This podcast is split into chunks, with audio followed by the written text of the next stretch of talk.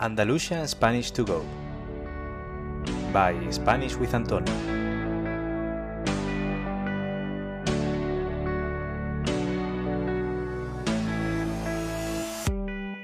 Hola a todos y a todas. ¿Cómo estáis esta semana? Para mí está siendo una semana de trabajo un poco intensa y además ya van subiendo las temperaturas en muchas partes de España, como pasa aquí en el sur. Así que el cansancio se intensifica un poquito más. Pero tengo muchas ganas de hacer este episodio porque vamos a hablar de un tema cultural que creo que os va a interesar. Hoy, en el episodio 6 de Andalusian Spanish to Go, vamos a hablar sobre la figura del bar en España. El concepto de bar español es significativamente diferente al concepto de bar que hay, por ejemplo, en Irlanda o en Bélgica. En España el bar es toda una institución cultural y un lugar de encuentro para personas de prácticamente cualquier edad. Pero antes de empezar, quiero recordaros que si queréis tener acceso a la transcripción de este episodio del podcast y a otros materiales también adicionales, podéis haceros miembro del club privado de Spanish with Antonio en mi Patreon. De esta forma podéis apoyarme un poquito para que continúe creando material gratuito para todos vosotros y a cambio pues yo os ayudo a mejorar vuestro español con material extra. Sin embargo, si no podéis o no queréis, no pasa absolutamente nada. De hecho, simplemente escuchando compartiendo o dejando una pequeña valoración en vuestra aplicación de podcasts, ya me estáis ayudando muchísimo, de verdad. Así que gracias, muchas gracias.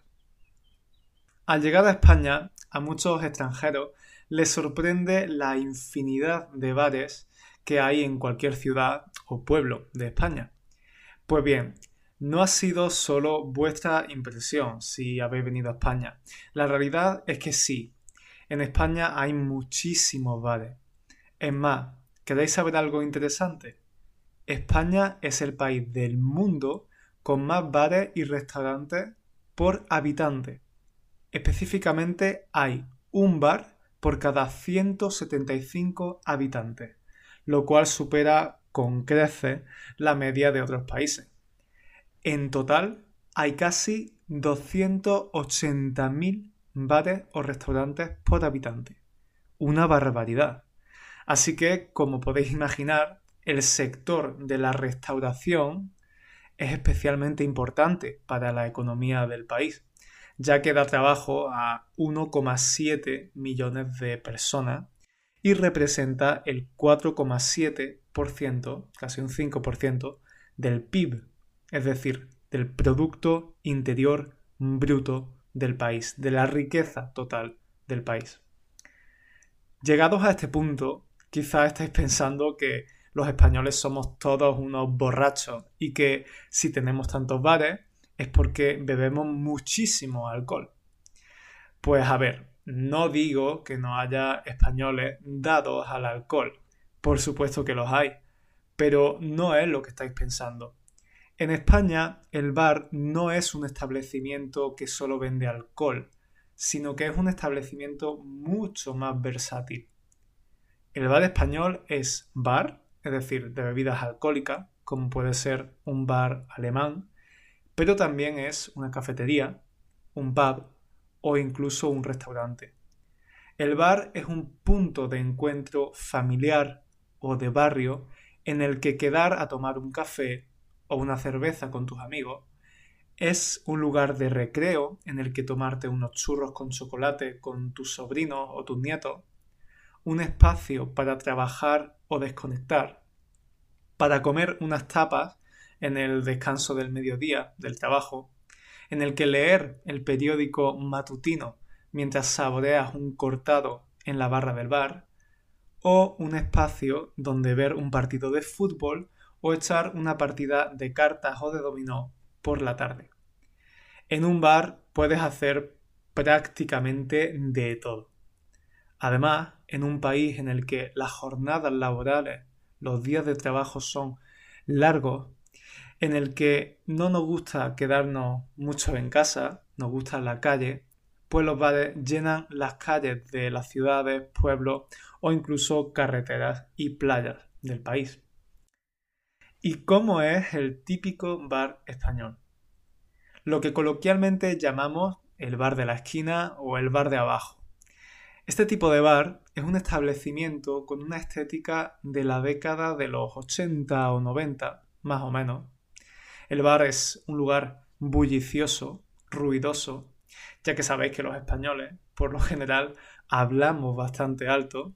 Así que normalmente dentro del establecimiento se oye el ruido de la máquina del café, se oye al camarero pidiendo las comandas en voz alta o el sonido de conversaciones cruzadas entre distintas mesas.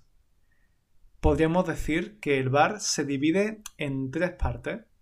La barra, donde es usual tomar el café o unas tapas mientras se lee el periódico o se charla con el camarero, el espacio reservado a las mesas de los clientes y, por último, en ocasiones también puede contar con una terraza exterior con más mesas.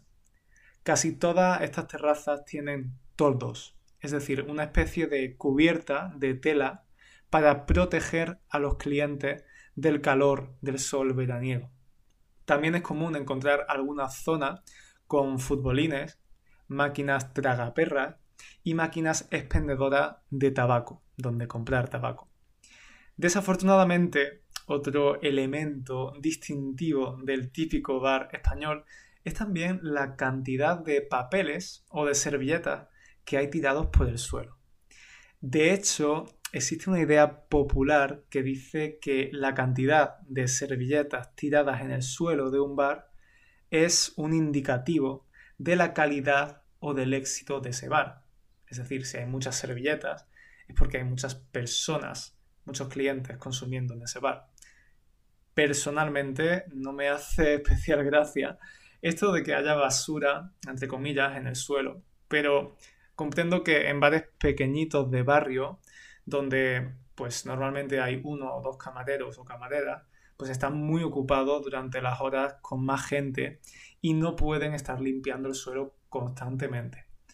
Aún así, me parece que esto refleja un poco la falta de sentido de la limpieza, la falta de sentido cívico, digamos, que hay en algunos lugares públicos y que tenemos los españoles algo de lo que no estoy orgulloso, si os soy sincero. Pero debo decir que esto de la basura en el suelo es más propio de bares de barrio y bares más antiguos, y no tanto de bares más modernos, digamos. Pero bueno, pasemos a describir la clientela de un bar.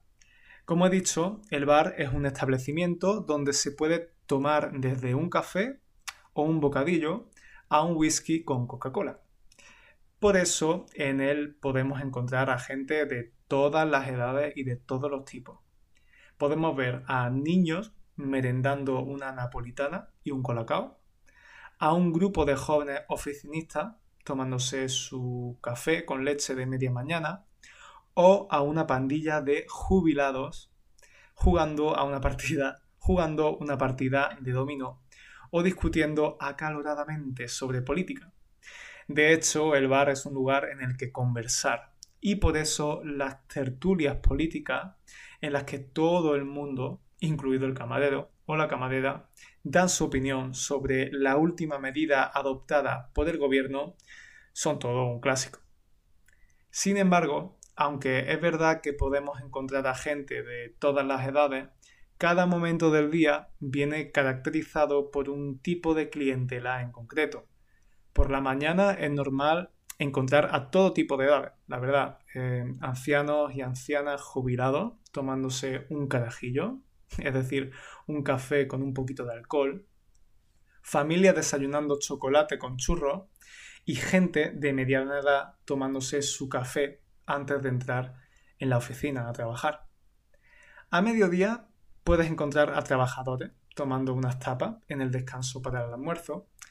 Y por la tarde o tarde de noche es normal ver a gente más mayor, especialmente a hombres viendo el fútbol, echando una partida de cartas o pegados a la barra del bar con su cerveza o su vaso de alcohol hasta que el establecimiento cierre. En resumidas cuentas, el hecho de que no solo esté asociado al consumo de alcohol hace que el bar esté abierto a todo tipo de clientes y que se hayan convertido en un lugar familiar y social para toda la sociedad. Sin embargo, en los últimos años, el bar tradicional español ha ido perdiendo presencia, digamos. Aunque por supuesto aún quedan muchísimos bares tradicionales, cada vez hay más cafeterías, pubs y restaurantes más modernos, más urban, como decimos coloquialmente.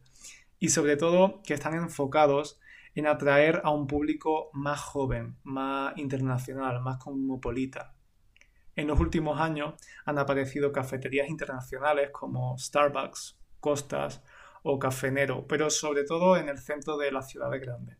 Sin embargo, lo cierto es que los españoles preferimos ir a una cafetería española, ya sea más tradicional o más moderna. ¿Y qué está ocurriendo en estos tiempos de pandemia?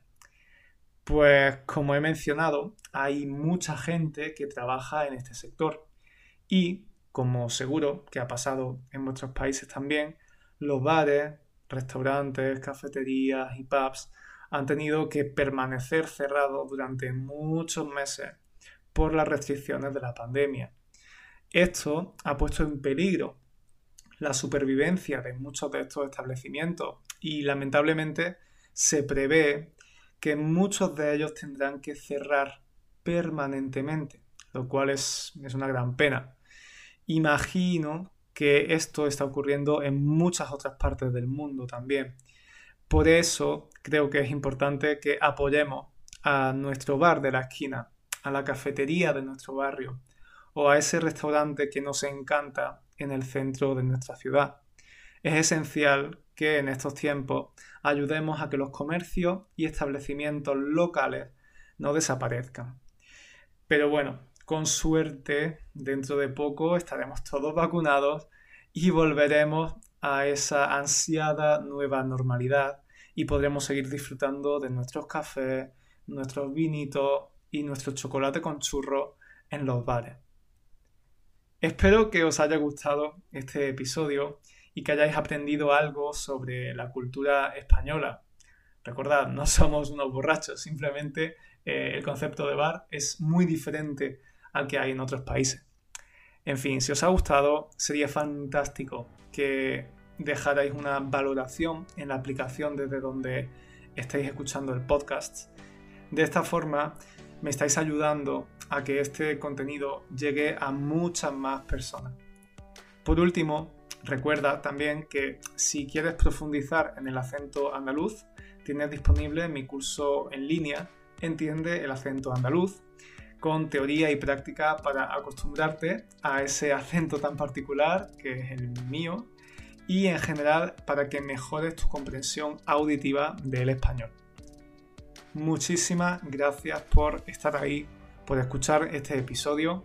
Espero que te haya gustado y nos vemos la semana que viene con un nuevo tema y un nuevo episodio. Cuidados. Chao.